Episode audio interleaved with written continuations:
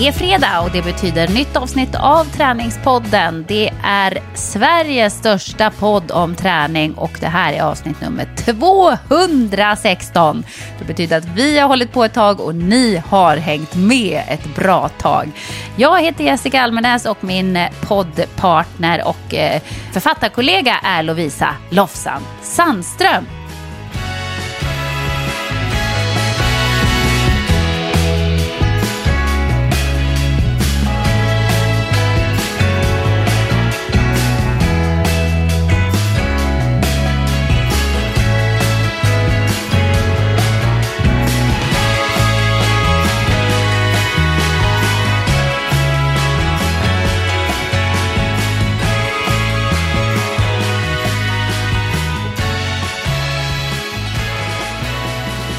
Hur har du det så här i coronatider, Lovisa?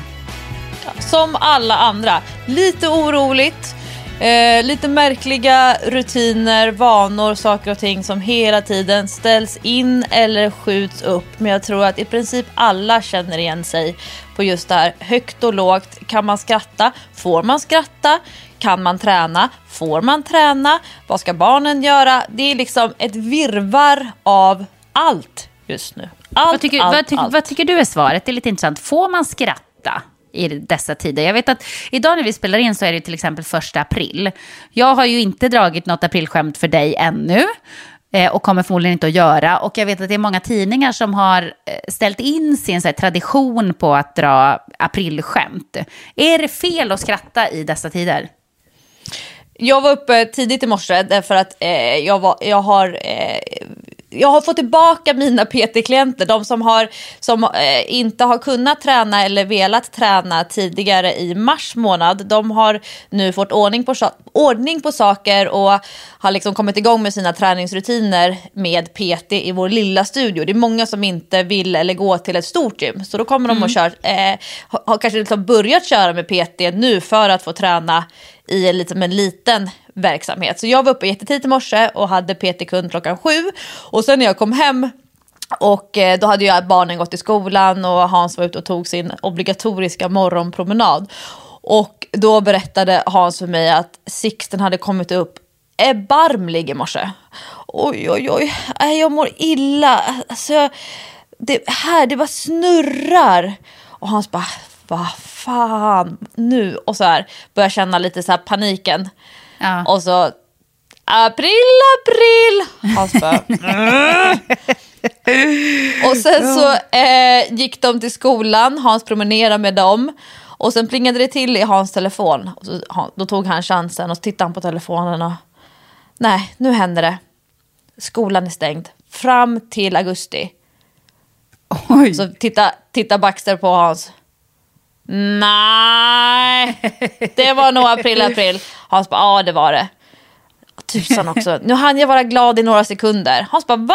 Du ska vara glad för att skolan är öppen, att ni får gå iväg, att ni får träffa era kompisar, att ni får lära er saker, att ni får ha kvar ett par grejer i er vardag som är precis som vanligt. Så det var ja. lite så här, det var ändå aprilskämt här hemma, eh, men de var också aktuella för vad som ändå liksom skulle kunna vara rimlig sanning eh, som det är nu. Så att jag tror att när man är 9 och 10 år gammal då vill man fortsätta med sina aprilskämt precis som det brukar vara. Jag och mina kollegor vi skrattar väldigt mycket och vi skrattar för att nu har vi en chans att skratta. Så vet man inte när man får skratta igen. Så det är lite Nej. så jag resonerar med mina kompisar. Men jag skulle inte dra ett aprilskämt i sociala medier till exempel. För just nu känns det som att det mesta är, skulle kunna hända, skulle kunna vara sant.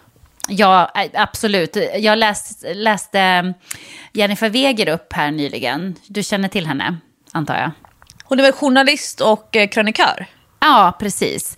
Och hon, jag vet inte om hon är i Italien nu, men hon bor ju deltid i Italien. Hon har en italiensk eh, man och eh, pendlar i alla fall, så mycket vet jag. Och hon har varit där och rapporterat om coronan eh, men jag är inte säker på att hon är där nu. Men hon, hon skrev i alla fall eh, på sin Twitter häromdagen att nu har det gått så långt i Italien, nu börjar folk skämta om det även där. Alltså det finns, det verkar finnas en gräns för hur länge människor i grupp klarar av och, och liksom grotta ner sig i sorg och förtvivlan och att allt är eh, piss. Alltså man orkar inte vara nedgrävd hur länge som helst. Så att hon sa till och med där har folk börjat skoja. Och hon, hon, då sa hon också så här, många av skämten är alldeles för grova för att jag ska våga lägga upp dem här på sociala medier. Men så, så drog hon ett exempel som var ganska lindrigt. Jag tror att det var att det var två som träffades på en krog. Hon sa jag gillar bara farliga män och han sa jag är från Lombardiet. Alltså det var ju ett ganska snällt skämt ändå får man säga. Men, men det där visar ändå något om, om människans natur tycker jag. Att vi behöver humor och att få skratta för att ta, ta oss igenom även sånt som är jäkligt jobbigt tror jag. När, när man skrattar så frigörs ju sådana här välmående hormoner. Och många människor skulle ju behöva få mer eh, alltså utsöndring av de här hormonerna. Det är därför jag är så mån om att förmedla att man ska fortsätta träna, fortsätta röra på sig, fortsätta vara utomhus. Eh, särskilt när man, som so det här sociala distanseringen, att man inte träffar människor lika mycket och får de här automatiska utsöndringarna av hormoner som gör att man mår bra. Till exempel det här med att få beröm och liknande. Väldigt många människor som kanske är vana vid att få beröm på sin arbetsplats. Nu har man kanske blivit uppsagd eller varslad eller liksom, nej men vi vill helst inte ha dig här. Skulle du kunna ansöka om tjänstledigt? Det finns många sådana här lösningar för att få bort människor från arbetsplatserna när det går väldigt ekonomiskt dåligt. Och det är det som jag tänker att, att träna, att skratta, att vara utomhus är ett väldigt bra sätt att faktiskt att kroppen själv kan producera hormoner som gör att man känner sig lite gladare, lite mer tillfreds utifrån förutsättningar. Det, det är ju det som träning för väldigt många har fått ett helt nytt fokus. Det här med att kunna andas fritt, att kunna känna eh, den, även den här dagen passerade. Och ja. så är det. Eh, så jag, jag, tror ju på att skratta och att framför allt det som många i Sverige som kanske inte riktigt uppskattar allt, allt, hur bra vi har det. Just det här att, att man klagar på systemet, man klagar mm. på ganska många, man klagar på vädret och så här. Nu är det så här enormt många människor som har anammat det här namaste, eh, känsla av tacksamhet, jag har det bra, det finns människor som har det värre, det hade kunnat vara värre, det kanske blir värre, så därför ska jag passa på att njuta av det jag har just nu, för jag vet inte hur det är imorgon. Nej men precis, och det pratade Patrik och jag om idag faktiskt när vi var ute på en promenad.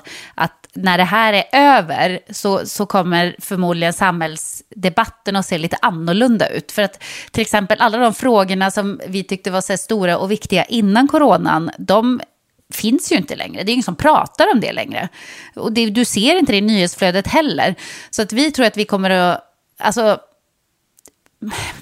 som du säger, att man kommer bli bättre på att uppskatta att man faktiskt har det bra. Och att förstå eh, att de viktiga sakerna måste vara på plats innan man börjar eh, börjar tjafsa och bråka om skitsaker som egentligen inte betyder något. För så tycker jag att det ofta har varit i samhällsdebatten eh, de senaste åren i alla fall.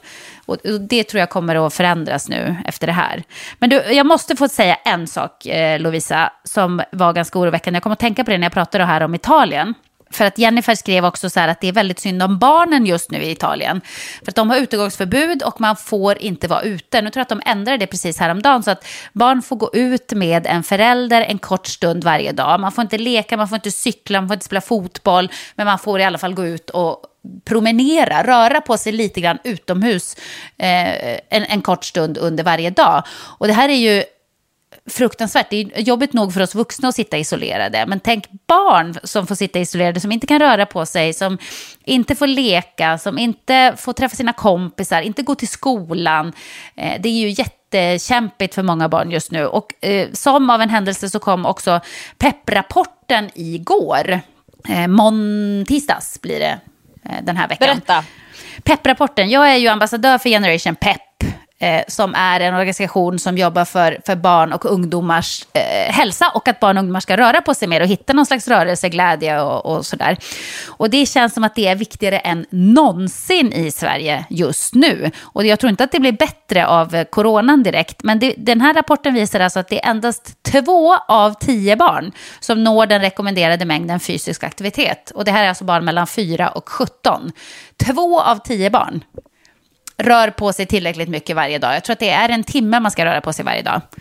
Exakt. Och, och det, eh, det är ju fruktansvärt. Allra sämst är det bland tonårsflickor. Och där är det knappt en av tio som rör på sig eh, tillräckligt mycket. Eh, och, och, och, att stillasittande skärmtid blir vanligare och vanligare. Alltså var fjärde tonåring berättar alltså att de sitter stilla framför en skärm i fem timmar eller mer varje dag. Det här kommer vi verkligen... Och då kan man inte skylla på att man jobbar med datorn. Nej men precis, utan då sitter man ju bara och spelar eller scrollar sociala medier eller eh, gör videos på TikTok eller vad det är man pysslar med. Eh, men, men det här kommer vi att få problem med. Det här, eh, om tio år så kommer det här, vårt samhälle kommer att ha så otroligt mycket problem med det här om det fortsätter på det här sättet. Och här är ju också så att vuxna är ju väldigt viktiga förebilder eh, Eh, för att barn ska röra på sig och, och, att barn ska ägna sig åt fysisk aktivitet. Så att de vuxna själv, om vi vuxna själva bara ligger i soffan och glor på vår skärm, då kommer inte våra barn att göra annorlunda. Eh, och där har vi ett himla viktigt ansvar. Vi måste se till att ungarna kommer ut och speciellt nu i coronatider så är ju det viktigare än någonsin. Vi måste som vuxna se till att barnen fortsätter röra på sig, även om aktiviteterna är inställda. Vissa barn får inte ens gå till skolan och har därmed inte skolgympa. Varje dag så måste vi hjälpa ungarna att komma ut och röra på sig och visa att det är kul att träna, det är roligt att bli svettig och bli lite andfådd eh, och bara få in det så att det blir en, en eh, naturlig del i barn och ungdomars liv för att eh, det här kommer att leda till stora samhällsproblem om vi inte gör någonting åt det och vänder den här trenden alltså. Nej, jag, jag tänkte på det, jag pratade med min mamma häromdagen som jag ju nu inte har träffat på, ja det är väl eh, typ en månad. Ja, hon har ju varit eh, sjuk också, eller hur? Hon har varit jättesjuk och eh, sen var hon, var hon i karantän i 11-12 dagar efter det. Och hon eh, eh jobbar eh, inom socialtjänsten på socialjouren. Så hon sitter på polisstationen och hon och hennes enhet, de täcker in om det är tre eller fyra kommuner. Och eh, eh när jag pratade med henne på telefon nu, för nu har hon börjat jobba eh, igen Eh, men hon får eh, kan ju inte träffa, träffa sina barn och barnbarn utan all hennes energi går åt till att gå och jobba och utifrån de nya riktlinjer som gäller just med att när man träffar folk och dessutom då som i deras fall behöver åka hem till människor. Eh, men, och att absolut inte riskera att bli sjuk igen. Men Nej. Hon berättade att eh, de har fått liksom en ny sorts arbetsuppgifter som har liksom uppkommit i spåren av det här, eller i spåren, det är ju nästan i stormens öga. Men det är någonting som, som jag tror att de, de kallar det för BOP, eller boppar. Och det betyder att eh, när man pratar om eh, berusning på offentlig plats, nämligen eh, föräldrar som har sina barn hemma av olika skäl just nu, eh, men som inte är nyktra dagtid. Till exempel att barnen är, man är med barnen i lekparken och så sitter man själv på en bänk Eh, och så reagerar någon i allmänheten på att personen eh, dricker eller, eller är, liksom, eh, rör sig som att man är berusad och ringer polisen. Eh, barn som egentligen då skulle ha varit i förskolan eller i kanske då lågstadiet om det hade varit en vanlig vecka. Och sen berättar hon också om den här, som, precis som du pratade om, de här tonårs, tonårstjejerna. Ja. Eh, alla de här gymnasieeleverna som skulle ha varit i gymnasieskolan. Man kan ha ganska så låg studiemotivation, eh, men man dyker ändå upp i skolan normalt sett för att man behöver sitt eh, studiebidrag och liknande. Men nu när, när alla gymnasieskolorna är stängda och kör distansundervisning, vilket drabbar då de här som kanske inte har så hög studiemotivation. Eh, har man det väldigt stökigt hemma så har ändå de här yngre syskonen och föräldrarna fått liksom en liten respit under några timmar per dag för att eh, det här tonårsbarnet ändå har varit i skolan några timmar. Eh, men nu när det inte finns några rutiner, eh, barnet går inte och lägger sig på kvällen, eh, mycket konflikter så eh, drabbar det i stor utsträckning de yngre småsyskonen som utsätts för våld av äldre eh, utåtagerande syskon då. Och också våld mellan föräldrar och de här tonåringarna. Vilket liksom de inte är vana vid på samma sätt i samma omfattning. Och, och jag kan tänka mig, alltså som, som granne, att höra bråk från eh, lägenheten bredvid eh, eller att se att det, att det händer saker, att barn, små barn går ut och sätter sig i trappuppgången och liknande. Alltså det handlar inte bara om att ta ansvar för sina egna barn, att de ska röra på sig och få frisk luft och komma ut, utan man kan faktiskt erbjuda sig att ta med eh, andra barn för att gå ut och bara liksom vara utomhus. För det kanske är att man behöver lite frisk luft, man behöver få andas och då kanske man också kan få chansen att se, är det här ett barn som vill prata om att man far illa hemma? Jag beundrar ju min mamma att hon ens klarar av det här jobbet, men hon är ju äldre och har jobbat inom socialtjänsten i, ja, i hela mitt liv typ. Så att jag, jag vet ju inget annat, men hon ger ju mig väldigt intressanta perspektiv på hälsa och vad det här innebär för men på fler nivåer än att till exempel att Fitbit, de eh, gjorde gjorde en rapport nu där de hade samlat in massa globala siffror på människors eh, rörelseaktivitet, alltså hur mycket de har rört. Då man ser så att siffrorna verkligen dyker ner. Vi pratade om det för några veckor sedan redan, hur det här kommer påverka folks vardagsmotion. Och då eh, tog faktiskt Fitbit fram siffrorna och det var ju bara efter ett par veckor. Så vi får se vad som händer när det här löper vidare. Hur mycket mindre människor rör på sig och vad det innebär när man måste vara hemma i en familjekonstellation eller en relation där som inte är sund och inte är bra. Det, det, är ju det här som, det här, det här perspektivet behövs ju också. För att det är så lätt att, att, sitta hemma och skrika på stäng skolorna, stäng skolorna, gör allt, stäng ner. Man, man måste tänka på att eh, vissa drabbas ju ganska illa av även det. Sådana beslut kan drabba otroligt hårt för vissa familjer och eh, framförallt vissa barn som kan fara jätte, jätte illa eh, av det här. Så att, eh, fa, jag beundrar din mamma, alltså vilket jobb att hon pallar. Jag, men, jag, jag menar, det är säkert jobbigt i vanliga fall, men just nu måste det ju vara fruktansvärt jag känner mig ju aldrig som en så bra förälder som när jag umgås med min mamma. För hon är väldigt bra på att berätta för mig hur bra förälder jag är. Men jag brukar tänka så här, men vad har hon för referens, referensfall liksom. Men, men precis som du säger, det här med att eh, huruvida man ska stänga skolor eller inte. Man måste tänka på att det är alltid de mest utsatta som också drabbas hårdast.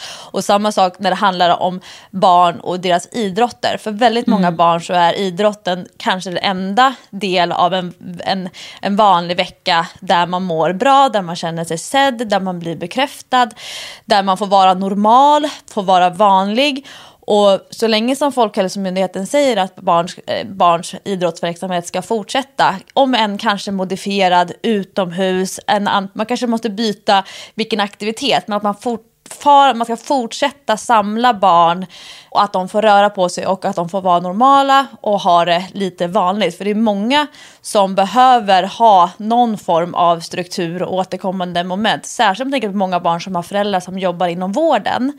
Som lägger all sin energi på att hjälpa till i samhället och sen kanske det inte räcker till hela vägen. Och så har man inte mormor eller morfar eller farmor eller farfar som brukar kunna hjälpa till när det är mycket på jobbet. De kan man inte ta hjälp av nu. Och att det kanske blir då föräldern eller barnet som får betala priset för det eh, och missar de aktiviteterna som finns. Kanske är det så att man kan erbjuda sig, om man känner någon som jobbar inom vården, kan jag hjälpa ditt barn att ta sig till och från sin träning och så vidare. Det handlar mycket om att steppa upp och visa vad kan jag hjälpa till med som faktiskt skulle underlätta? Det är inte bara det här med att åka med matlådor till sjukhuset. Det finns ju också familjer runt omkring alla de här som både nu frivilligt men också som har sitt riktiga jobb inom vården som behöver hjälp med, alltså att det är familjen runt omkring som kan behöva hjälp. Det behöver inte alltid vara att hjälpen ska till sjukhuset. Nej men precis, alltså det, det här är ju verkligen en tid när vi blir prövade både som föräldrar och medmänniskor.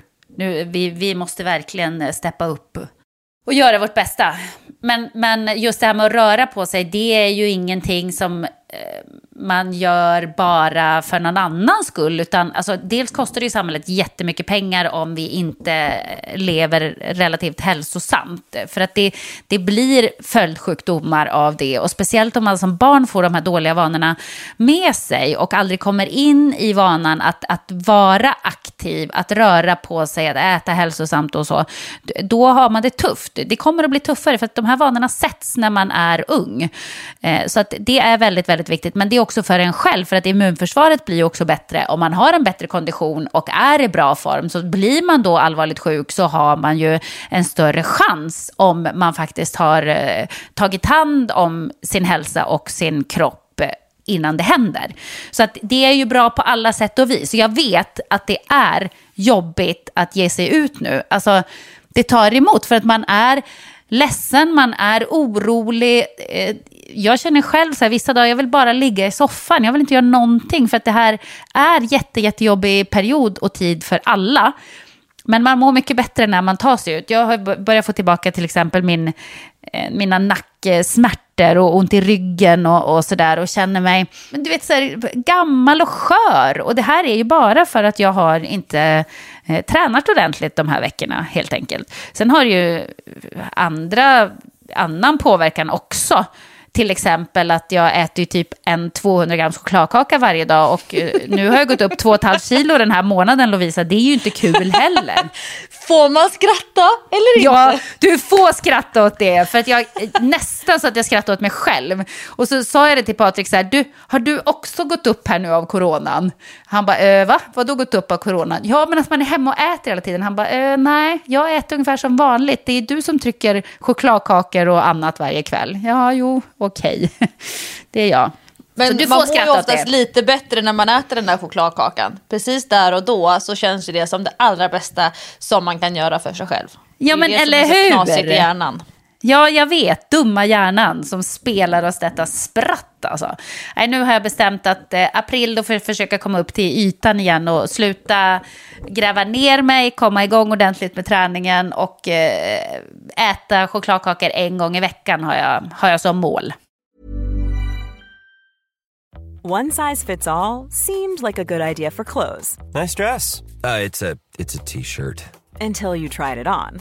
Same goes for your healthcare. That's why United Healthcare offers a variety of flexible, budget friendly coverage for medical, vision, dental, and more. So, whether you're between jobs, coming off a parent's plan, or even missed open enrollment, you can find the plan that fits you best. Find out more about United Healthcare coverage at uh1.com. That's uh1.com.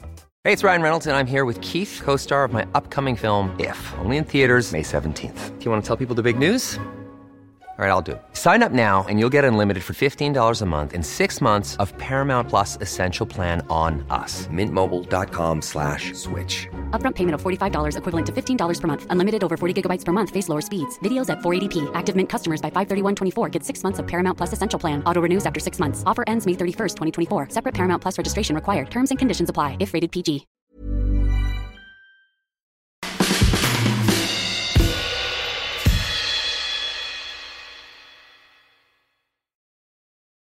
Men eh, det är intressant för att när, eh, den, liksom den, när det var den stora, stora bassen kring Anders Hansen och eh, boken Järnstark, kommer du ihåg det? Ja, gud ja. Det var ju, den, den var, var ju lång. Mest, ja, men det var ju det mest lyssnade sommarpratet och det var typ eh, den mest sålda boken och så vidare. Och ja. alla pratade om, om hjärnstark och hur viktigt det är att röra på sig för att hantera stress och för att vara mer kreativ i hjärnan och, och, och att man kan, hur bra hjärnan mår av fysisk aktivitet och så vidare. Men det är intressant nu så är det inte jättemånga som kanske minns hur relevant man tyckte att det var, som när man fick det presenterat för sig i det formatet som var då. Men det är ju nu som det är superrelevant. Exakt. Att ta fram de här argumenten till varför man ska röra på sig och också faktiskt välja vilken miljö som man rör sig i. Och utifrån om man tittar liksom på våran folkhälsa, den svenska folkhälsan. Jag eh, läste en intervju med en person från den här nationella sluta röka-linjen som hade haft en 25-procentig ökning av sina telefonsamtal senaste veckorna för att motivationen hos människor att sluta röka har ökat eh, och det eh, skulle tydligen bygga på att Spanien och Italiens siffror visar att det är enormt många rökare som drabbas väldigt hårt. Och USA har gått ut och varnat för att deras st- stora riskgrupp det är eh, alla de det är ju, eh, miljoner människor i USA som, som har fetma. Och det har visat sig vara liksom en, en egen riskfaktor i sig. Och i Sverige så har vi inte gått ut och, och pratat om det, utan vi har ju pratat om vissa typer av, av medicinska tillstånd som skulle vara en riskfaktor och framförallt för ålder. Men om man tittar på diabetiker eh, och liknande, men, men så som de amerikanerna hade resonerat, då handlar det mycket om eh, att många människor som har fetma också har väldigt högt blodtryck. Och Ja. man har med stor sannolikhet eh, en diabetes typ 2 också, eller en annan typ av diabetes. Så att man har problem med eh, att man har liksom nästan som ett medicinskt tillstånd, men man kanske inte har, har lidit så mycket av det. Och också för att alla runt omkring, man sticker inte ut i ett, ett, eh, i ett sånt samhälle som många eh, områden i USA faktiskt är. Om man tittar på liksom de, den stora, stora massan.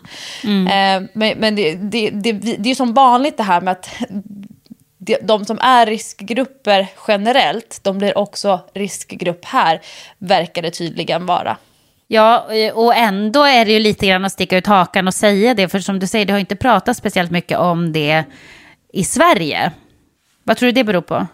Jag tror att man inte har fokus på det. Eh, jag tror att man, att man lägger mer krut på som det här minska smittspridningen.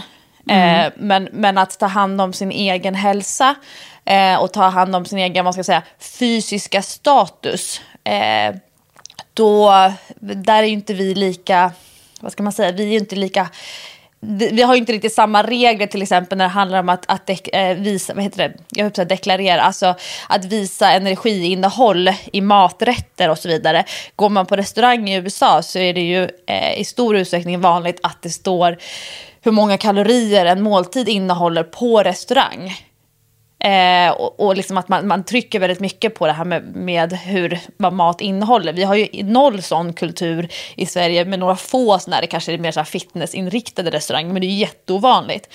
Men, men jag, å andra sidan det vi har varit bra på att prata om, och det är ju en del av våran, alltså både kring BVC och skolhälsovården, det är ju att man, man hela tiden fångar upp, eller vill fånga upp barn som har högt BMI. Eh, men, men det är ju i Sverige inte alls... Eh, det är väldigt många som reagerar starkt på det. Eh, så att jag vet inte, jag tycker att... Jag, jag, tyck, jag är ju väldigt... Eller jag, jag lever ju efter den... Eh, om man tittar om det skulle vara politik eller om det skulle vara någon form av filosofi. Men det handlar väldigt mycket om, om förälderns ansvar. Eh, och det är ju många i Sverige som vi ser på siffrorna som inte kan ta ansvar för sig själva. Och då eh, kan man nog tänka sig att de har svårt att ta ansvar för sina barn också. Eh, och gen, den här Generation Pep-grejen, eh, rapporten visar ju också att eh, barn, de flesta barn rör på sig alldeles för lite. Och med väldigt stor sannolikhet så rör på sig deras föräldrar också för lite Ja, ja, det här precis. går ju igenom i, eh, i hela familjen. Ja. Med såklart undantag. Nej men exakt, det är ju det eh, som, som jag också försökte säga att eh, det kommer ju från de vuxna i familjen ofta. För att eh, vi har ett ansvar att se till att, eh, att barnen inte hamnar där. Det, alltså vi kommer att få så mycket problem med det här om tio år. Vi kommer att få så mycket problem. Jag kan inte nog understryka det. Men ja, ja, eh, vi får göra vårt bästa, Lovisa, för att vara inspiratörer på den fronten. Men vi fick ju faktiskt en, en lite rolig lyssnarfråga på ämnet att sitta hemma och äta choklad. Eller hur? Har du den framför dig? Yes. Eh, eh, Hej Träningspodden! Det skulle vara intressant att höra er syn på det faktum att många godis och chipshyllor är tomma eller väldigt urplockade nu i coronatider. Fascinerande vad människor prior- prioriterar i kris och när de behöver isolera sig hemma. Man vill ju inte behöva vara hemma under en lång period och inte ha tillgång till chips eller godis. Så Nej. är det ju Jessica. Nej men det, det är ju så. Jag vet inte vad det är, men jag har gjort samma reflektion faktiskt. När jag var i butiken, det var toapapper och det var chipshyllan som var helt tom. Alltså där fanns det ingenting, det var barskrapat. Och jag gjorde precis samma sak när jag lyckades övertala Patrik om att jag skulle få bunkra upp lite grann mat här hemma i alla fall. Så att vi, vi kan klara oss om det skulle vara kris, kan vi klara oss ett tag. Men inte på något så här sjuk nivå, utan på en rimlig nivå ändå. Men jag klickade ju hem då sex stycken stora chokladkakor. Jag ska erkänna det. Det var därför det var urplockat. Ja, och fyra chipspåsar. Så det ligger ju här hemma nu. Ja, men det roliga är ju att jag kommer ju inte att sitta och hålla på det där tills det skulle bli kris eller du vet, det kommer ju inte att ligga där som någon slags eh, krislager.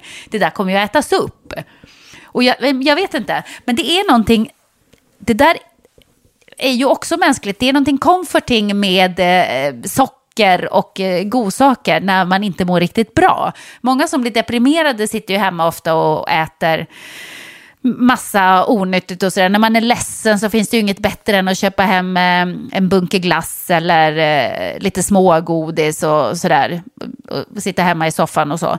så det, det är nog förklaringen till att just de där onyttiga hyllorna är tomma. Men samtidigt, om det nu skulle bli så, vilket jag inte tror och eh, inte hoppas på, men att vi skulle bli satta verkligen i eh, karantän, att vi skulle vara tvungna att stanna hemma, isolera oss hemma i våra hem.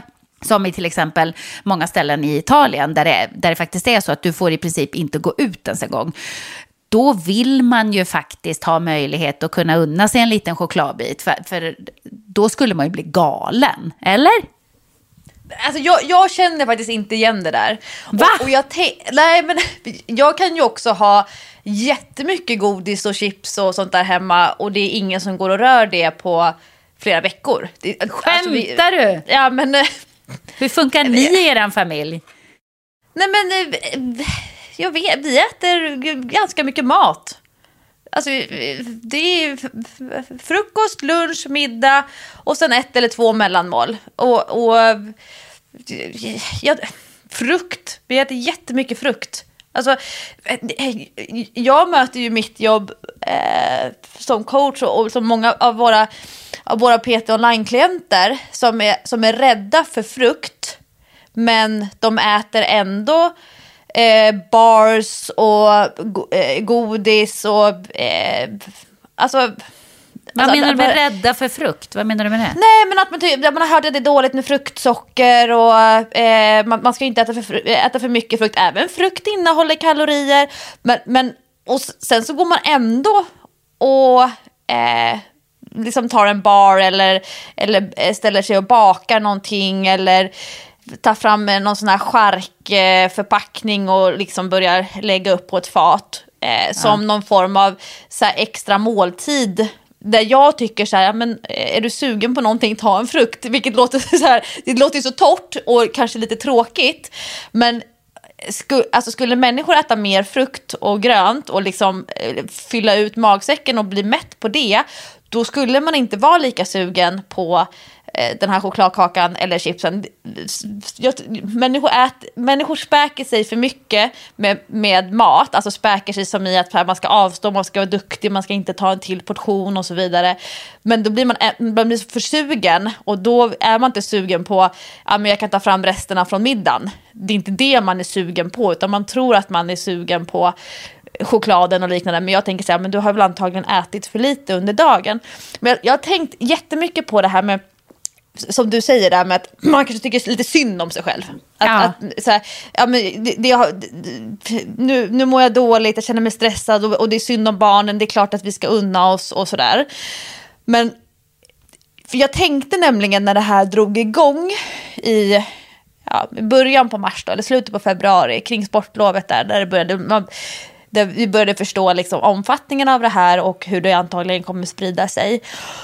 Och då tänkte jag på alla de här människorna som eh, konstant, som nästan har som ett mantra, att man inte har tid att träna för att man har, eh, man har ett heltidsjobb och sen har man barn och så har barnen fritidsaktiviteter och sen har man kanske pendlingstid till och från jobbet. Och det är liksom det stora argumentet till varför man inte kan träna. Och så vill, man, vill många av de här människorna att jag ska berätta för dem vad de kan göra istället eftersom de inte har tid att träna. Liksom, hur, kan jag Ja. ändå få, hur kan jag ändå gå ner i vikt eller hur, hur skulle jag kunna få bättre hållning? Jag har, jag har inte tid att träna på grund av och så där kan man räkna upp kanske fem orsaker. Och då har jag tänkt så här, det ska bli intressant att se hur just de här människorna som, som, som ofta pratar med mig om hur mycket de inte har tid att träna, vad de kommer göra med sin tid nu när arbetsplats efter arbetsplats eh, rekommenderar att man ska jobba hemifrån istället. Ja. För att de, de människorna som har som mantra att de inte kan träna på grund av fem orsaker i sitt vanliga liv. När då till exempel i det här fallet 90 minuters pendlingstid försvinner. Man jobbar fortfarande heltid men man gör det hemifrån. Okej, det är alltså 90 minuter om dagen som du inte behöver pendla till och från din arbetsplats på andra sidan stan. Vad gör du med de 90 minuterna? Eller människor som, ja men nu när, om barnens fritidsaktivitet har blivit inställd, som, som för min Sixten, jag tror inte att hans kampsportsklubb kommer eh, öppna förrän efter sommaren kanske. Då är det ändå okej, det är fyra träningspass i veckan plus då att ta sig till och från träningen som jag inte behöver liksom finnas där för honom. Och tänk alla de här föräldrarna som säger att de inte själva kan träna därför att deras barns fritidsaktiviteter tar så mycket tid. Okej, nu frigörs det tid. Vad ska du göra med Kanske kan du ta chansen nu att tänka, vänta, vad var det stora hindret till att jag inte, inte har tränat tidigare? nu när man har mycket tid. Men jag tror, och, och min erfarenhet är efter de här veckorna, att samma människor har nu andra argument till varför man inte kan träna. Alltså att, att det är bara att man byter ut argumenten efterhand. Men om det är någon gång där fåfänga inte spelar någon roll, där eh, prestationen inte spelar någon roll. Det här med att ah, men om jag inte kan gå till gymmet då, blir, då vill jag inte träna alls därför att jag får inga resultat om jag tränar hemma. Och så liksom har man det här opti, alltså man, om det inte är optimalt så får det vara. Men om det någon gång sånt inte heller spelar någon roll så är det nu. Både för sig själv och vad fasen, det kanske inte blir världens bästa träningspass hemma i vardagsrummet med två ungar som håller på bredvid och stökar och vill lyfta lite i hantlarna och så. Men det är ändå, allting kommer vara bättre än ingenting. Särskilt om en stor del av ens vardagsmotion har försvunnit. För det vet vi, när man tittar på svenskars rörelsemönster, då vet vi att ta sig till och från arbetsplatsen, det utgör en väldigt stor del av vardagsmotionen. Minglet på arbetsplatsen, samma sak där. Människor rör på sig väldigt lite, i väldigt liten utsträckning på sin fritid. Så tar man bort den lilla vardagsmotion som man har haft genom att transportera sig, som en sån enkel grej som att människor som åker kommunalt rör på sig i större utsträckning än människor som tar bilen till och från jobbet. Okej, små saker. När det plockas bort, om man då fortsätter träna kanske lika mycket som man brukar göra, men man tar bort all vardagsmotion, ja, då kommer man antagligen vara tvungen att kompensera på något sätt. Lite forcerat, lite artificiellt. Som Hans, min man, som jobbar, han jobbar ju alltid hemifrån. Han sitter alltid hemma och jobbar 40 timmar i veckan. Han går ut och tar sin timmes morgonpromenad varje dag, året om, i vilk, oavsett väder, för att det motsvarar den vardagsmotion som han skulle ha tagit till och från jobbet. För det vet han att det, kom, det mår hans kropp bra av och hans hjärna för att kunna orka hålla fokus trots att man sitter hemma vid köksbordet. Men det är här som jag tror att många eh, på individnivå inte riktigt förstår att en dag, varje dag, många dagar på raken faktiskt spelar roll. Och det, där är det individens ansvar, den vuxna individens ansvar. Jag, där är jag faktiskt ganska så hård. Ja, eh, men eh, är det inte så att vissa människor hittar alltid ursäkter och andra hittar alltid möjligheter? Alltså, vissa Absolut. ser bara lösningar och andra ser bara problem. Det är, det är ju lite så, för det, det är som du säger att de som alltid har undanflykter, undanflykter annars, de har det även nu när det plötsligt har frigjorts en massa tid. Människor som säger att jag kan, in, jag kan inte äta nyttigt därför jag hinner inte laga mat eh, på vardagar. Exakt. Och nu när de kan laga mat, de har tid till det. Nej, men då, då finns det en annan anledning. Till exempel, just som du säger, jag känner mig ledsen, jag känner mig orolig, jag ville unna barnen eh, någonting lyxigt och så blir det pizza flera vardagar, vardagskvällar i veckan och så vidare. Men det, alltså, vill man hitta en, en förklaring, en orsak till att man, att man inte kan göra så som man skulle vilja göra, då, då kan man hitta det. Men man kan också hitta en möjlighet att ah, nu har det faktiskt öppnat upp sig en möjlighet till att jag förändrar mig. Sen kanske jag inte kommer göra så här alla, alltså fem, sex månader framöver. Men bara en dag som du har gjort någonting bra som du inte brukade göra, den dagen kommer också göra skillnad. Det är liksom, det, livet består ju av massa enskilda dagar. Det är, varje gång vi vaknar upp så har vi en möjlighet att göra någonting bra. Sjukt klyschigt, jag fattar det. Men det är så det funkar. En Men dag precis så är det. Varje dag är det en ny chans. Ja, exakt så är det verkligen. Och det är därför man aldrig ska gå och vänta så här heller. Ja, men jag börjar på måndag. Ja, men jag börjar nästa månad. Jag börjar nästa vecka. Det är, är, är jättedumt. Det är bara att göra. För varje dag är en ny chans. Och ju fortare man börjar, desto snabbare är man där någonstans. Så det är ingen Men vits att apropå skjuta upp det. Att vara lösningsorienterad, nästa lyssnarfråga är verkligen på det temat. Ja, kör. Det är roligt. Ja.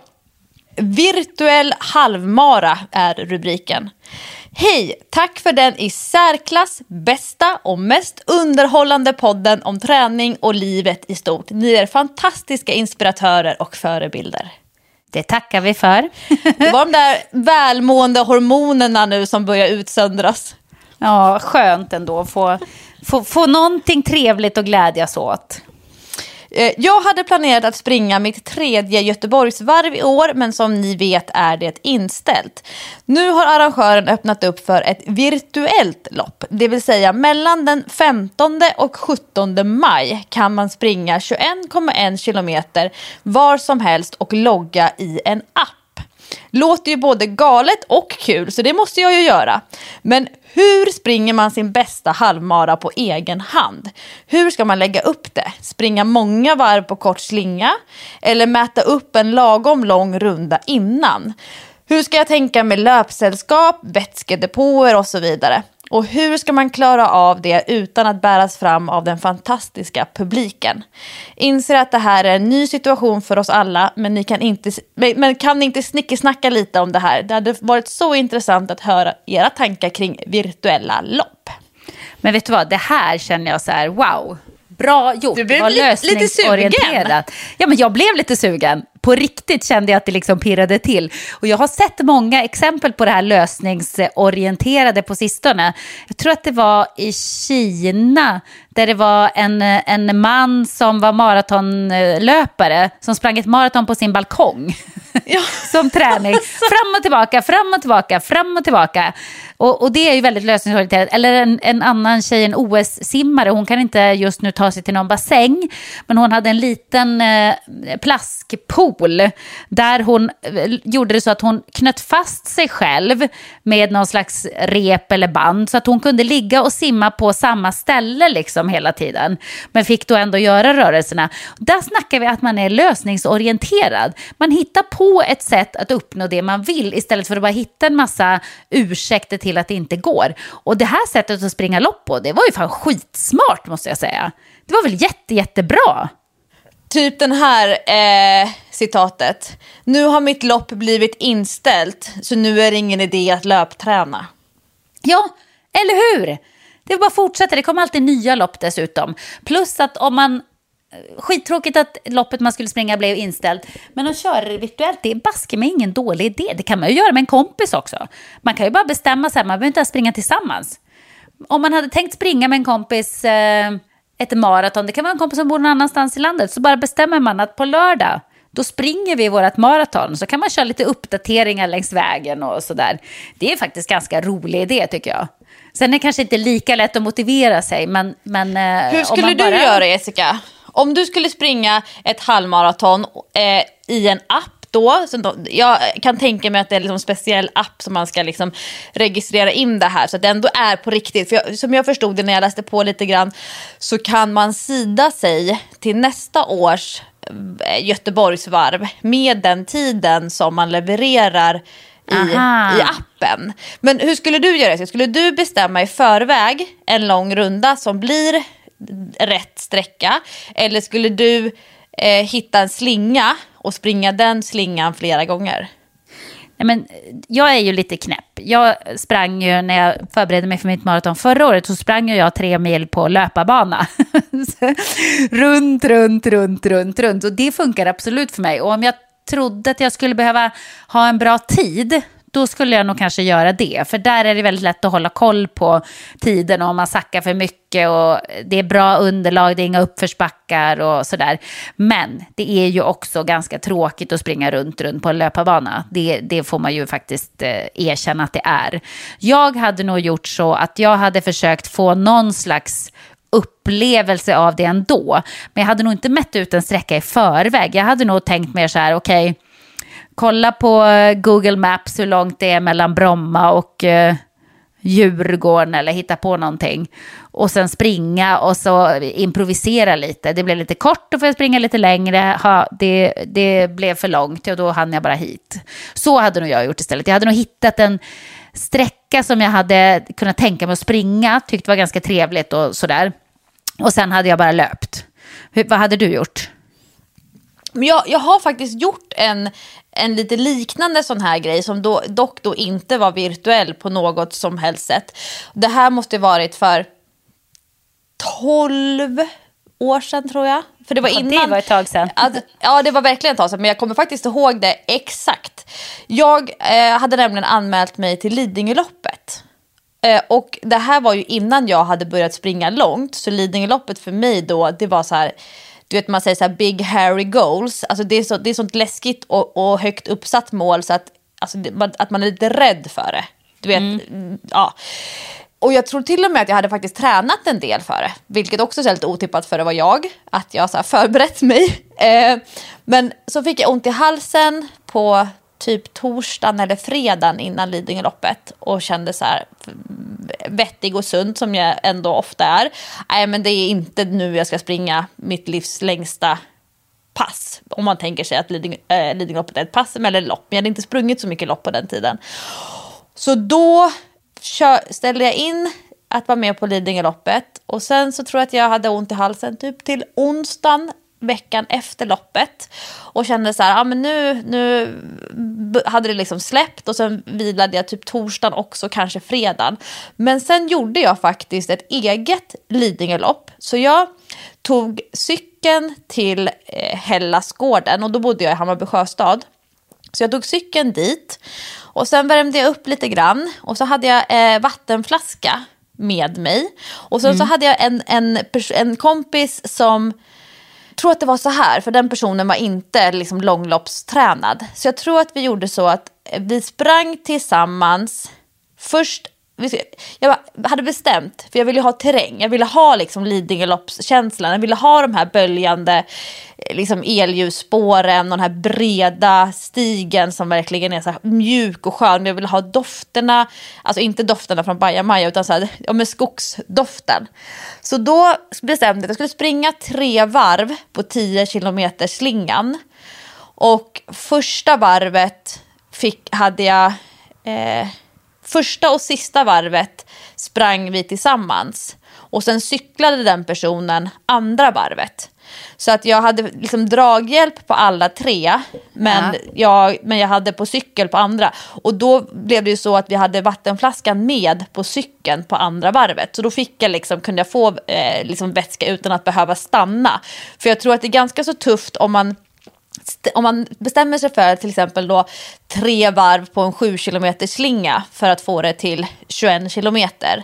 Jag tror att om man tänker sig att man ska stanna och dricka flask i flaskan där man har ställt den på en stubbe det tror jag inte, för man brukar oftast liksom vilja ha lite med sig och liksom ta några klunkar och fortsätta framåt. Särskilt om man tänker sig att man ska liksom leverera en tid. Det, hade jag in, det kravet hade jag inte på mig själv, eller den pressen.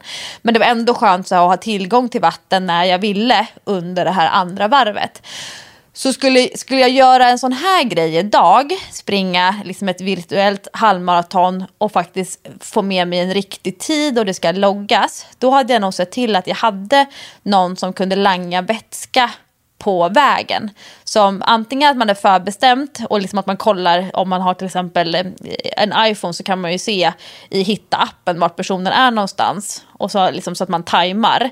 Men jag hade absolut haft någon som hade dragit mig på löpningen. Eh, kanske halva eller åtminstone en tredjedel. Och sen så någon på cykel. För att det är ganska roligt att springa bredvid någon som cyklar. För den som cyklar är inte alls lika anfodd. Så den personen kan babbla på så att man får lite så här distraktion. Ja, jämfört det är bra. med att springa ett helt lopp själv. Och sen så alla andra som springer loppet, de är lika anfodda som en själv. Så att man så här stöter ut lite så här väsande eh, ljud. Det blir liksom inte de här långa dialogerna kanske som det, på Ultravasan när det går så himla långsamt. Då kan man ju liksom mer hålla en, en samtals, ja men någon så här dialog. Det kanske man inte kan när man ska springa ett halvmaraton och ändå trycka på lite. Så jag skulle nog ha liksom samlat ihop mitt community som fick steppa upp och, och hjälpa till. Sen hade jag, jag hade nog tänkt att det skulle vara något perfekta förutsättningar, vilket innebär eh, det ska vara dagtid, det ska vara gärna då om man ser att ja, men det kommer vara sol de här timmarna, då vill jag springa. Och sen så hade jag valt en runda eller sträcka eller område där jag, som jag känner till till 100%. Det är därför jag är lite rädd för Göteborgsvarvet. Jag är så himla dålig på Göteborg och jag skulle tycka att det var, när man inte vet någonting om nästa krök och, och samtidigt då springa eh, springa långt lopp. Det är lite läskigt om man ska prestera samtidigt. Det är därför jag gillar Helsingborg maraton och Stockholm maraton som har så bra koll på banan och har varit mycket där, åkt mycket bil eller cyklat. Så man liksom har koll på alla svängar och liknande.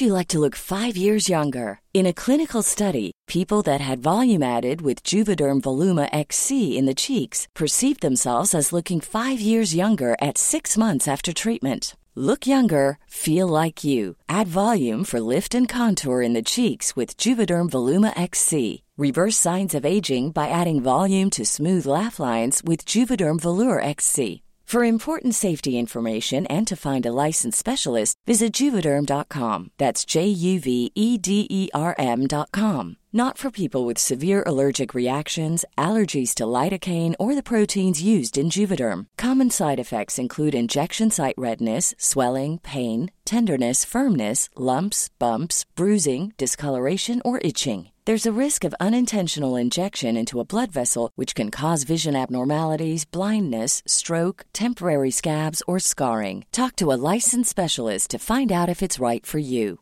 Life is full of awesome what ifs, and some not so much, like unexpected medical costs. That's why United Healthcare provides Health Protector Guard fixed indemnity insurance plans to supplement your primary plan and help manage out of pocket costs. Learn more at uh1.com. Men skulle du, skulle du dra med dig folk? För när du gjorde ditt eh, sjuka, det här 400 meters varven, då var Ja. du helt ensam. Skulle du ha liksom samlat ihop ett community som hade hjälpt dig? Eller hade du velat sköta det här själv, eh, ett, ett halvmaraton virtuellt? Jag säger som Ingmar Stenmark, jag tränar alltid själv. Det vet du ju att jag helst gör. Och det, eh, det var roligt för det gjorde även Ingemar. Han tyckte inte om att åka ut och cykla med någon eller springa med någon. Han vill träna själv. Så att jag hade ju absolut tränat själv. Men det är kul hur olika vi är du och jag. För jag vill ju springa någonstans där jag inte känner till varje krök. Jag tycker ju att det är halva grejen. Att springa ett lopp när man inte vet vad som väntar. Vad kommer jag komma till nu? Oj, vad, vad händer här? Sen kollar jag ju alltid på loppkartan såklart så att man vet på ett ungefär när det är uppförsbacke och när det är nerför och, och lite så hur banan, hur banan går i, i, i, när, man, när man tänker liksom upp och ner och så. Det tycker jag är lite viktigt att veta. För att när det är uppför ibland och det är väldigt jobbigt. Då vill man ju veta att snart kommer det att gå ner för och då går det ner för ett tag. Då känns det lite lättare. Eh, men jag, nej, jag hade nog inte dragit med mig någon och jag kom på en grej nu att jag tyckte att det var en bra idé, eller jag tycker det fortfarande.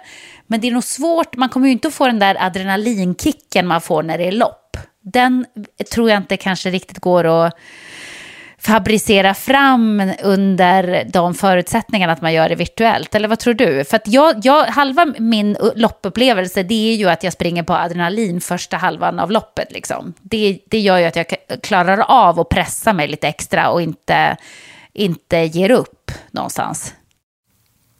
Alltså jag är ju sån ögontjänare. Alltså, det är därför jag ofta springer på Södermalm.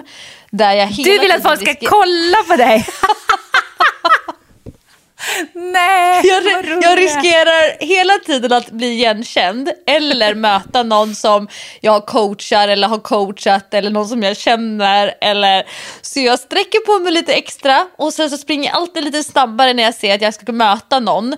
Och är det någon som närmar sig bakifrån då springer jag på lite extra så att den personen ska tro att ah, hon springer nog intervaller. Så, här, så, så fort jag blivit omsprungen av den personen då kan jag så här, dra ner lite grann. För så nu ser inte den personen mer längre. Det är ju därför jag tycker om att springa lopp. Därför att då har man ju eh, hela tiden människor runt omkring sig. Och eh, sen jag blev liksom, liksom mer så här, känd träningsprofil, att vara på, att springa lopp, särskilt i Sverige, det är ju liksom eh, det är ju så mycket hejarop från människor som springer loppet runt omkring mig men också jättemånga i publiken som vet att jag ska springa och så håller de utkik. De kanske till och med har skrivit upp vilken, vilken siffra jag har på nummerlappen och så står de och väntar på att jag ska komma för att de har sett mina passeringstider i någon app eller liknande.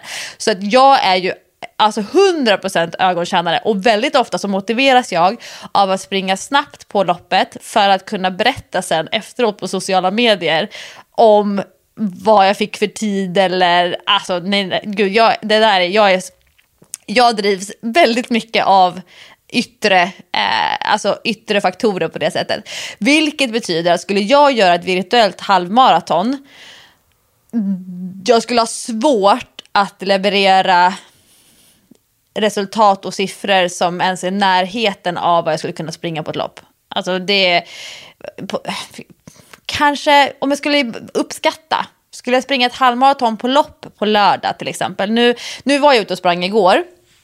Eh, fick lite hybris, sprang 10,5 kilometer och så här efter 7 kilometer så bara jävlar vad det är ont i knät. Och så här, kändes så här svullet och lite så här varmt och igår kväll när jag skulle sova så här bultade det i knät. Jag bara åh herregud nu har jag fått hybris igen. Men skulle jag springa ett halvmaraton och ändå så känna att jag kan springa hela sträckan då hade jag nog, det hade nog skilt en 12-15 minuter motsvarande om det var ett lopphalvmaraton eller jag ska springa själv 21 kilometer runt omkring i stan. Alltså 12-15 minuter, kanske 20 minuter. Så, så stor skillnad är det för mig. Ja, det, jag skulle säga att det är samma för mig faktiskt. Det, det det hade varit svårt att trycka på ordentligt tror jag. jag. Jag hade nog inte kunnat motivera mig till det. Men det kanske är så här nu vi kommer att få springa lopp den närmsta tiden. Vi får bara vänja oss vid det här. Vill man springa lopp så får man göra det virtuellt, helt enkelt. Ja, är, är det inte det, det är väl lite samma sak det här med att springa på löpband. Eh, när, när, när någon har skrivit så ah, 10 kilometer, 48 minuter. Och jag bara wow, good job. Alltså. Och sen så förstår jag att det är på löpband. Ja, ja visst, det är 10 kilometer på 48 minuter. Men det innebär ju också att du kan ställa in löpandet på ett, i ett visst tempo. Och sen kan du bara fokusera på att hålla det tempot. Jämfört med att utomhus behöva driva tempot själv. Exakt. Jag är mycket snabbare på löpan till exempel. Jag har ju mitt rekord på 10 kilometer på, på, just på löpan. Jag tror att jag har sprungit på 46 och någonting. Men det... Jag har också mitt rekord på löpan, 44 någonting. Ja, du ser. Så, det, så, man är ju snabbare där, man får lite hjälp helt enkelt. Det är mycket svårare att driva tempot själv och att eh, eh, fortsätta driva på när det känns lite tungt. För att har du löpande, det är som att du springer med en, eh, det är som när man är barn och när man är ute med sin förälder så här, Sam han har precis lärt sig köra jättebra på sin kickbike. Men när det är uppförsbacke, då, då säger jag så här, knuffa ryggen mamma, knuffa ryggen mamma. så, så i uppförsbacke får man springa och knuffa honom i ryggen. Det är ju lite samma med löpan, du har någon som knuffar dig i ryggen hela tiden.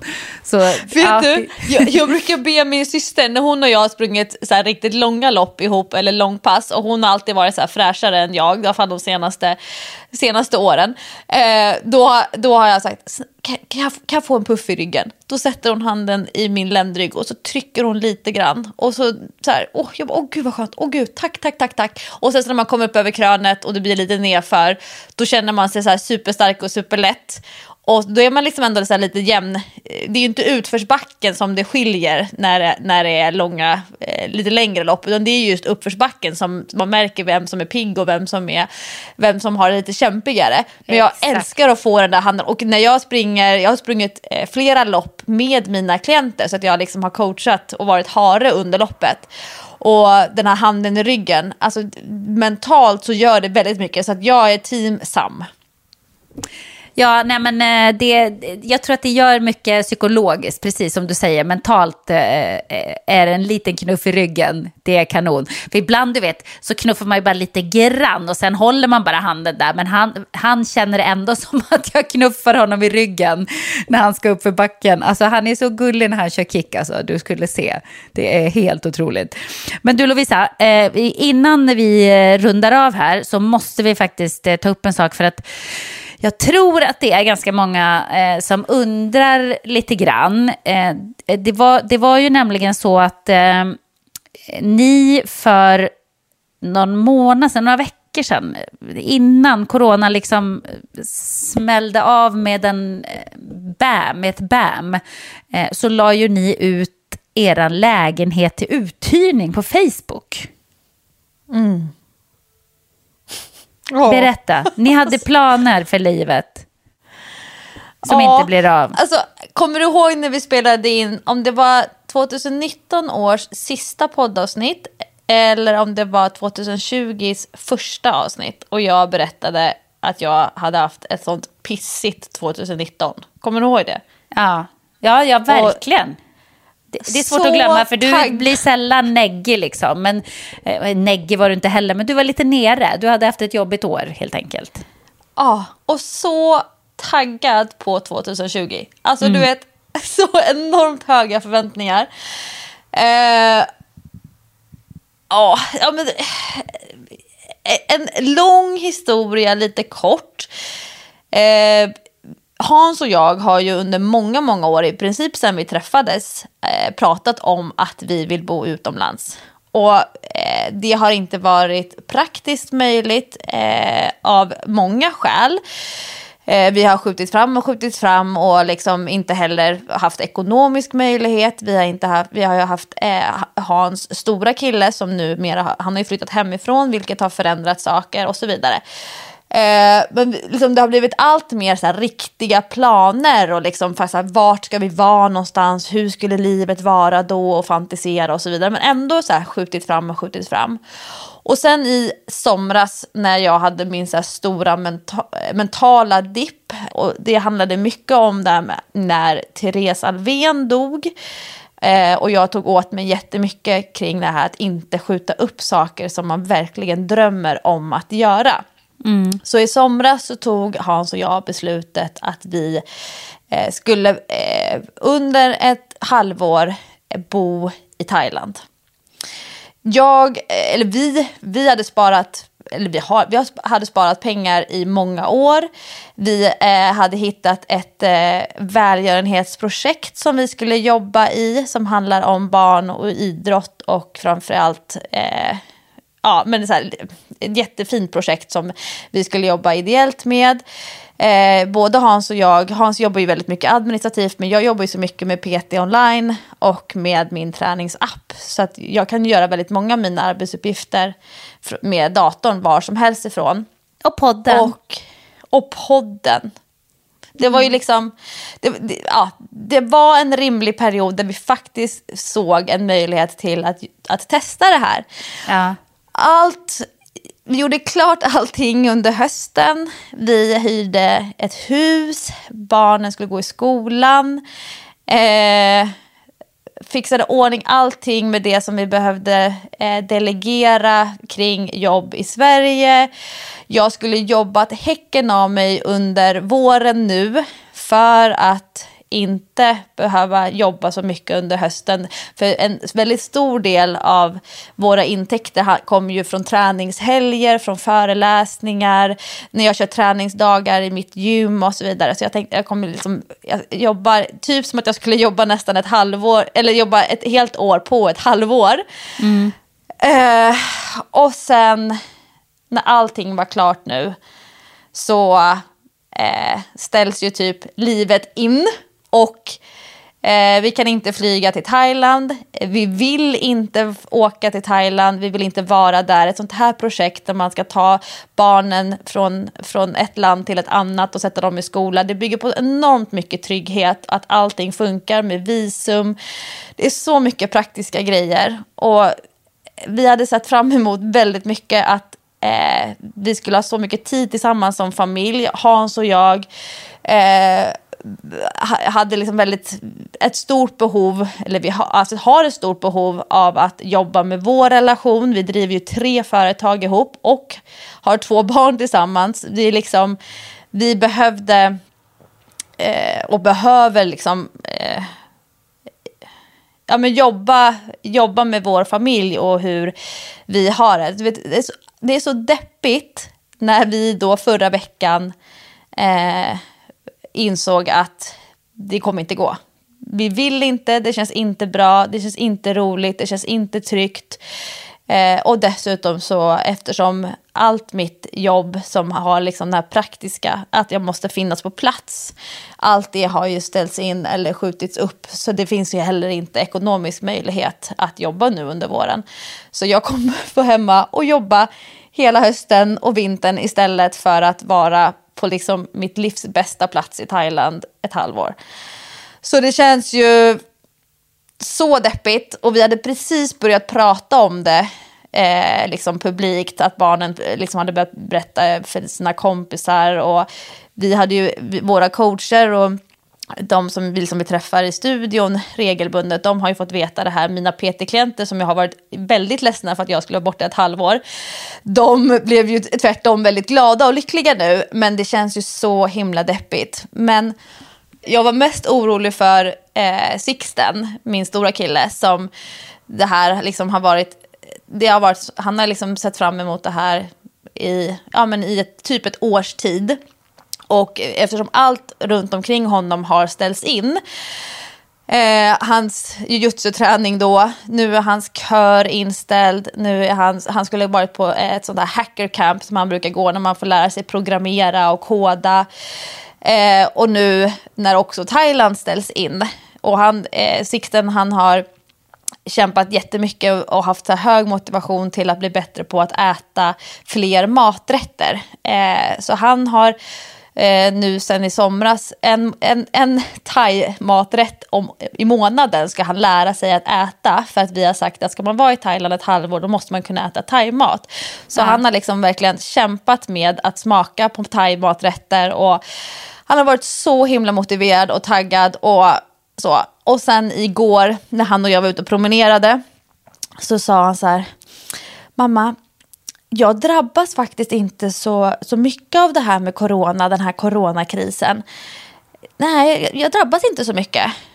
Och, och, och då är det ju ändå alla de här grejerna som jag nu räknade upp ja. som drabbar honom. Eh, så pratade vi lite om det och så sa han så här, fast mamma, allt handlar om en positiv inställning.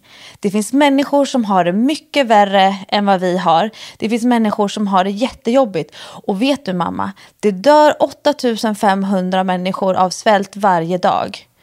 Vi ska inte klaga. Och jag bara, gud, det här är mitt barn. Alltså, jag började typ gråta. Vi skulle åka, eh, vi skulle ta tag i trapporna. Så här, på trapp. Jag bara, du kan gå lite i förväg. Oh. Och jag bara, ja. Så att eh, om det är någon som vill anlita mig som PT i höst så har jag, kommer jag jobba väldigt mycket i min studio.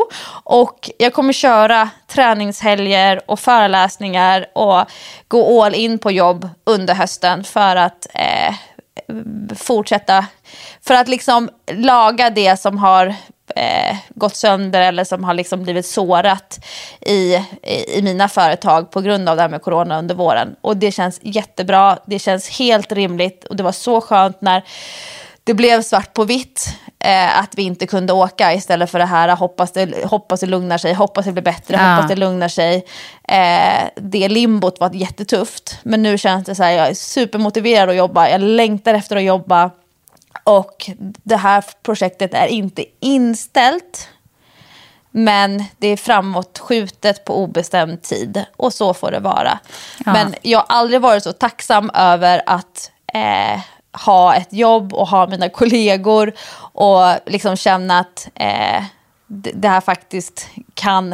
Eh, att det här kommer, det kommer ordna sig. När det här året är klart så kommer det ha gått bra.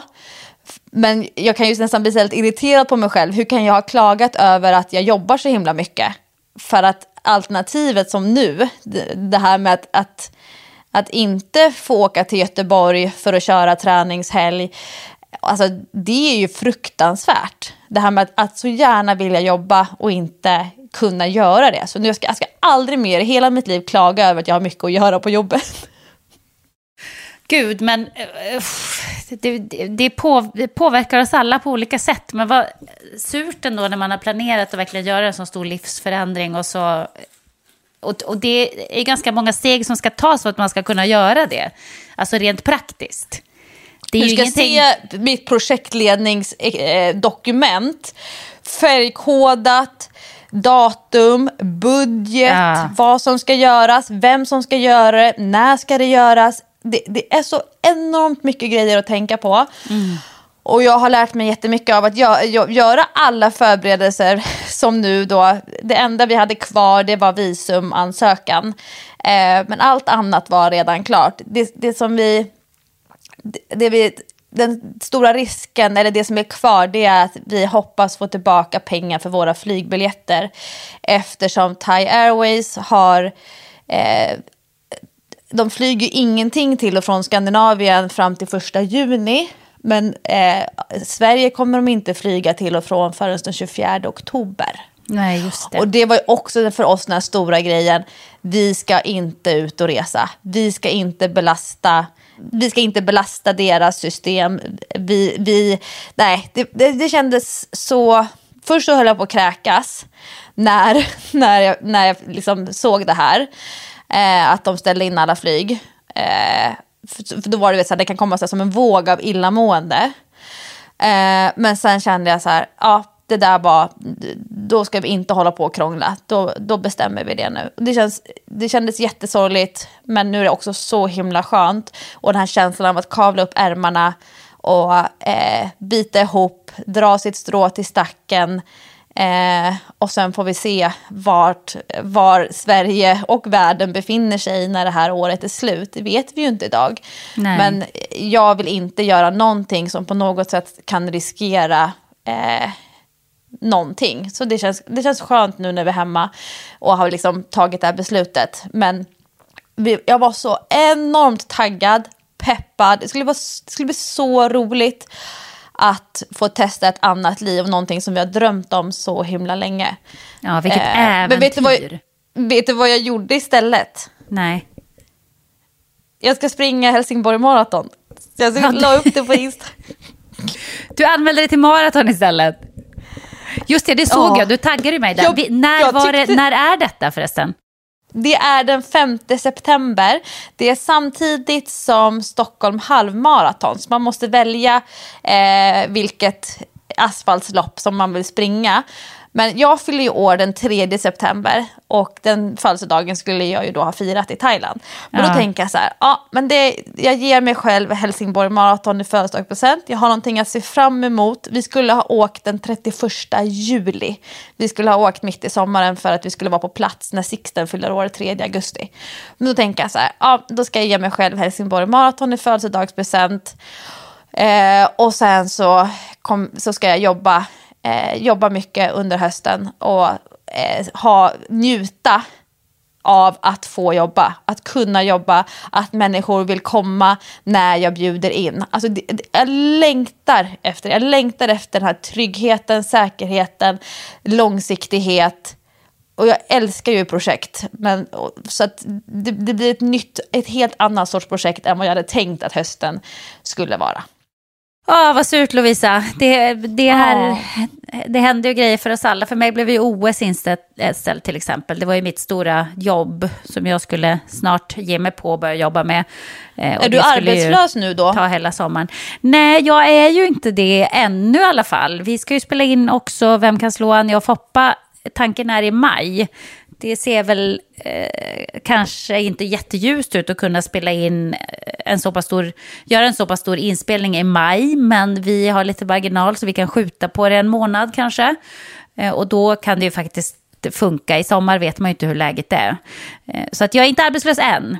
Och eh, även eh, Superstars pågår det planer om en säsong till och, och då kanske man får ändra lite grann på, på, på de inspelningsplanerna, men vi hoppas fortfarande kunna kunna genomföra projektet. Så att arbetslös är jag inte, men det var ju en stor del av mitt jobb det här året som bara försvann rätt ut i vasken liksom. Eh, och då är det såklart ingenting för mig jämfört med vad det är för alla idrottarna som har förberett sig för OS länge, länge, länge, länge och så blir det uppskjutet. Men jag håller med lite där att det var skönt när det äntligen kom ett beslut. För att Japan höll ju på det där så länge. De ville ju så otroligt gärna kunna genomföra OS ändå. Man fattar ju det. Det är, jättemycket pengar och det är jättemycket eh, uppmärksamhet för deras land. De har förberett det här i hur många år som helst och allting är ju klart för att köra. Det, det är väldigt stökigt att flytta ett OS såklart. Men när beslutet ändå kom så var det bara skönt. Och jag tror idrottarna kände det också. Att man bara fick ett beslut och inte var i någon slags limbo.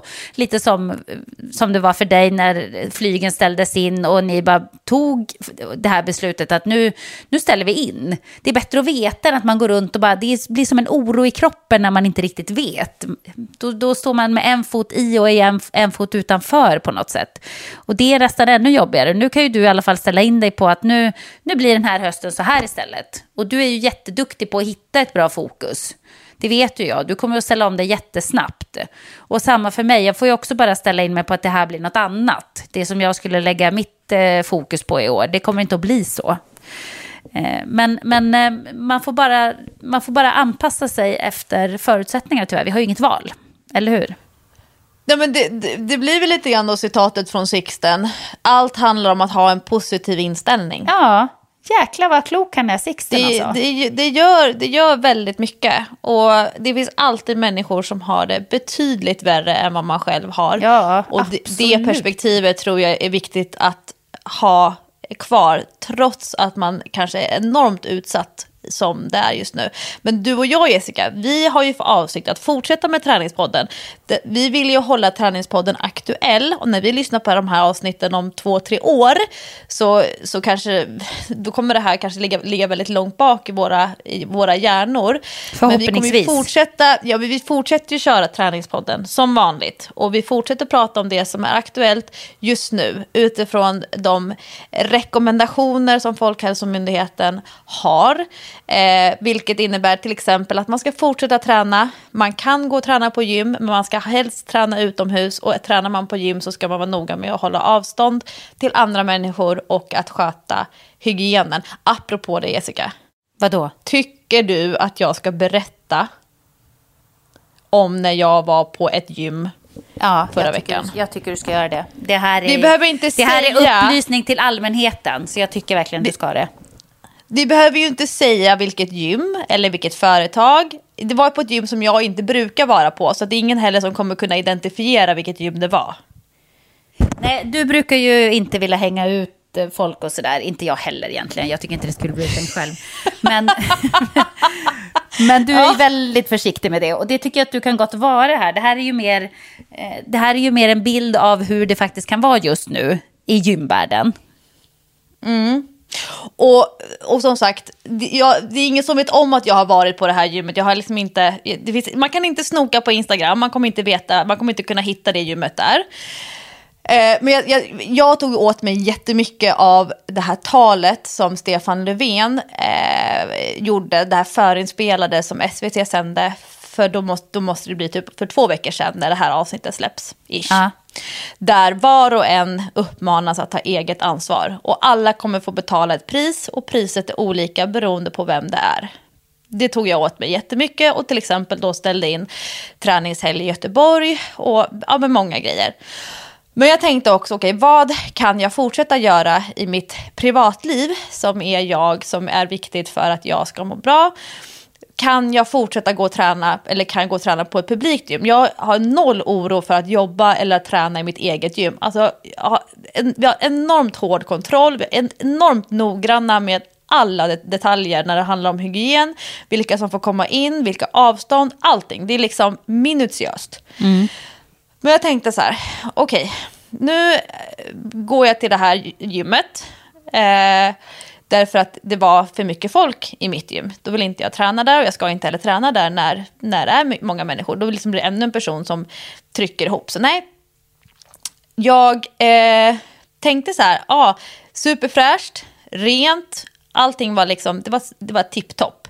Skötte mig, torkade av alla grejer innan jag skulle träna tränade, torkade av allting efteråt, bad till och med om att få en riktig trasa av eh, en receptionist för att de här pappersservetterna som sitter i hållare på väggen, de bara smular. Det går inte att göra rent viktplattor och skrovliga ytor med dem. Så jag gick, bad om att få en helt ny trasa och spraya och torka och liksom så himla noggrann. Inte pilla någonstans på någonting onödigt. Och under mitt pass, i andra halvan av passet, så kommer en person. Eh, vi, kan, vi kan ändå liksom säga könet. Eh, mm, kanske inte relevant, men det är lättare att säga han än hen. Ja. En, en, en man och eh, som ställer sin väska mitt på golvet eh, bland träningsgrejerna. Den lämnar han där, sen går han och springer på löpbandet. Men det var liksom som ett lite markering, typ jag vill vara där borta sen när det blir ledigt. Och sen så bad han om att få köra mellan eh, en, en, eh, när en annan kille som körde bredvid mig tränade. Och liksom körde chins och sen gjorde han någon annan övning och så gjorde han en tredje övning. Och torkade inte av efter sig, bara liksom gick mellan olika maskiner och olika ställen. Eh, den fjärde övningen som han kör, och nu börjar jag bli klar med mitt pass, och det är jag väldigt glad över. Då kör han latsdrag i maskin. Eh, kör ett eller två eller tre set, han är ändå där borta ganska länge. Sen går han till vattenkranen som sitter på väggen. Där det står en skylt att vattenkranen är till för att man ska fylla sin vattenflaska. Det vet, mm. vet du vad det är för typ av skylt jag menar? Ja, ja, exakt. Den står ju överallt på gym. Mm. Och nu tänker jag så här, undrar vad han ska göra nu. Ska han nu gå, eh, spray, eh, tvätta händerna, hämta en sprayflaska, papper och gå och torka av efter sig? Nej. Han skålar sina händer, fyller händerna med den här, skål, den här handskålen med vatten och lapar vatten uh. från handskålen. Uh. Stänger av kranen tar en pappersservett, torkar lite på händerna och sen går han och fortsätter träna i latsdraget. Men alltså han har ju så mycket corona nu så att det är ju Alltså min haka, den åkte ner till knäna. Oh. Jag, jag fattar ingenting. Hur kan man lapa ur sina skålformade Nej, händer efter att man har gått runt bland maskinerna i gymmet och sen går tillbaka och fortsätter träna. Oh. Nej, men... nej, nej, det är ju det jag säger, det här med gymhygienen alltså. Det är där många måste shapea upp sig. Jag kommer i alla fall inte att gå på gym nu på ett tag, fast det är öppet. Det kan jag säga. Jag blev så himla paff. Och det här med att ta eget ansvar. Var och en tar ansvar för sin egen, sitt eget handlande. Och vad man, alltså inte handlandet i affären, utan liksom vilka actions man har, vilket beteende man har, vilket rörelsemönster man har i sin närmiljö och så vidare. Men det där, ja, ja, ja, har den här personen alltså befunnit sig på månen senaste veckorna? Ja, men det är ju det man undrar. Eller vissa verkar liksom inte kunna ta in det här på något sätt. Jag vet inte. Det kändes lite så här punkigt. Typ, jag tänker minsann inte anpassa mig. Ja, lite som vi har klagat på 70-plussarna här ett tag. som inte riktigt vill anpassa sig till att det inte är läge nu att gå ut och shoppa eller gå och fika med en kompis på eh, konditori. Det, det får man göra sen helt enkelt. Sen förstår jag att det är skittråkigt och kanske framför allt om man Eh, verkligen är beroende av den eh, mänskliga kontakten. Men det är helt enkelt inte läge. Och det är inte läge att bete sig sådär på gymmet heller. Alltså men det, jag vet inte. Så mina barn till exempel, de är ju ändå barn. Men vi skulle åka till, till Småland, till min syrras landställe på påsken. Och de har sett fram emot det jättemycket. Och då fick jag då leverera tyvärr att vi kommer inte kunna åka. Men varför inte då? Du har ju lovat. Jo, men regeringen säger att man får inte resa inom landet. Vi får inte lov att åka. Det är bara en rekommendation, säger de. För att då handlar det om, om deras egna behov. Liksom. Eh, och de ska, de ska tydligen gå utanför den här eh, rekommendationen från regeringen. Men de är ändå ungar. Alltså vi vuxna människor, vi måste ju ändå fatta att vi måste dra vårt strå till stacken. Det är ju, som du säger, ett personligt ansvar att göra det. Eller hur? Sa du till den här killen? Nej, jag sa till receptionisten. Ja, du gjorde jag, det. Jag sa att ni behöver gå och sanera maskinerna. Ja. Men jag jobbar ju inte där. Det är det här, alltså, ja, nej, jag, jag, jag, jag tappade hakan och mina ögonbryn åkte upp i hårfästet alltså. Och eh, när jag hade rengjort mina grejer, då gick jag med trasan och så drog jag lite extra här och där runt omkring där jag hade varit. Och tänkte så här att ja, men om det är någon som inte... För jag tänker så här, det här med att människor kanske är duktiga på att plocka undan efter sig, torka av efter sig. Mm. Men jag kan säga, tränar man på ett publikt gym eller ett offentligt gym, då tycker jag att man ska torka av innan. Ja, gud ja. Jag håller med. Alltså verkligen. Det, det, det där har min syrra lärt mig nu också. Hon har, lärt, hon har berättat hur man gör på ett gym. Hon bara, är du galen? Man torkar innan, man torkar efter. så, så nu, eh, och man har med sig handsprit. Så, det, så kommer jag att tänka hädanefter. Ja. Nej, eh, jag blev så paff och jag trodde inte att det var sant. Jag, trodde, jag, hade, jag hade aldrig för mitt liv kunnat föreställa mig att det, att det skulle ske eh, så snabbt in på att ett gym öppnar efter att ha varit stängt två veckor. Nej, det blir inte gym på ett tag. Sorry gymmet, ni får gärna hålla öppet men det kommer inte, ni kommer inte att ha mig som gäst i alla fall. Så är det med det. Man får träna vidare. Träningspodden tränar vidare. Hoppas att ni hänger med på den hashtaggen för att det, det är så eh, vi försöker inspirera er i alla fall och vi behöver också bli inspirerade av er. Så visa gärna att ni fortsätter köra trots eh, att det är lite annorlunda förutsättningar just nu. Yes. Och stort tack för att ni fortsätter att lyssna på Träningspodden även om det kanske inte är samma innehåll som, eller samma sorts innehåll som vi brukar ha i Träningspodden. Men det här var veckan så var det virtuellt lopp i stort fokus. Ja men precis och jag tror ändå att våra lyssnare också eh, vill att det ska kännas aktuellt. Det har jag märkt i alla fall när jag lyssnar på poddar nu att, att det, det blir väldigt konstigt om man bara kringgår att det är en väldigt speciell situation. Sen kanske vissa vill fly det, men, men jag tror att många är som jag och slukar precis allt som, som har med corona att göra och hur vi ska anpassa eh, våra liv nu efter eh, covid-19. Så att jag tror inte att det är helt fel, Lovisa. Även träningen får ju, får ju hänga med på det spåret på något sätt. Och med tanke på hur vi inledde veckans avsnitt av Träningspodden så skulle jag vilja göra en uppmuntran till att ska, ska man eh, som förälder gå ut och träna med sitt barn, eh, hitta på no någonting luftigt utomhus. Kanske kan man fråga ifall det finns ett grannbarn som vill följa med ut och eh, göra någonting vid sidan av. Det kanske ja. är så att det finns barn i din fysiska eller sociala närhet som faktiskt behöver hjälp med att röra på sig, komma ut, leka och få tänka på någonting annat för en stund. För man kan faktiskt hjälpa till på många olika sätt oavsett vilken, hur eh, den vuxna i det här barnets närhet lever. Om man jobbar inom vården eller om man på annat sätt är utsatt. Det är vårt ansvar. Och låt mig få avrunda också med att tipsa om underhållning så här i dessa tider. Superstar ser ni på Dplay. Mitt nya program börjar den 7 april. Så då kan Ja! du se när jag hänger med alla de här härliga idrottarna. Eh, Det, det kommer vara jättekul. Det kommer också ligga på Dplay så det hittar man där. Och vet du vad jag såg precis nu Lovisa? Precis nu såg jag att jag kommer att göra comeback i Let's Dance ikväll. Ikväll fredag helt enkelt. För att Let's Dance tar en paus nu i två veckor och kommer istället att visa repriser från 2015 när vi körde jubileumssäsong. Och då var det ju inte Tilde, då var det jag som var programledare. Så att, eh, Nej men gud! det blir comeback i TV4 helt enkelt ikväll. Kommer du titta själv Jessica? Jag har ju inte tittat en enda ruta på Let's Dance sen jag slutade, som du vet. För att jag tycker att Ja. det svider lite i hjärtat så. Jag orkar inte riktigt det. Men det är mycket möjligt att jag kommer att titta ikväll. Man är väl en linslus, kolla lite på sig själv. En vet jag.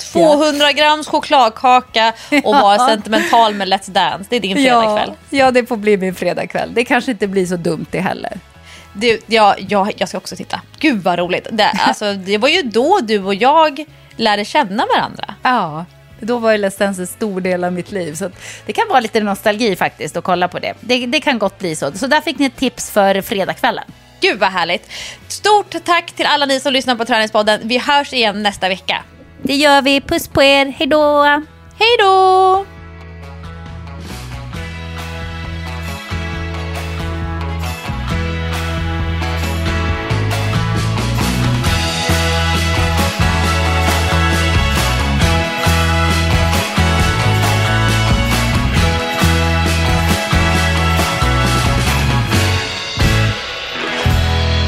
Träningspodden produceras av Sandström Group. Imagine the softest sheets you've ever felt. Now imagine them getting even softer over time. That's what you'll feel with Bowl and Branch's organic cotton sheets. In a recent customer survey, 96% replied that Bowl and Branch sheets get softer with every wash. Start getting your best night's sleep in these sheets that get softer and softer for years to come. Try their sheets with a 30-night guarantee. Plus, get 15% off your first order at bowlandbranch.com. Code BUTTERY. Exclusions apply. See site for details. Imagine the softest sheets you've ever felt. Now imagine them getting even softer over time. That's what you'll feel with Bowl and Branch's organic cotton sheets. In a recent customer survey, 96% replied that Bowl and Branch sheets get softer with every wash. Start getting your best night's sleep in these sheets that get softer and softer for years to come. Try their sheets with a 30-night guarantee. Plus, get 15% off your first order at bowlandbranch.com. Code BUTTERY. Exclusions apply. See site for details.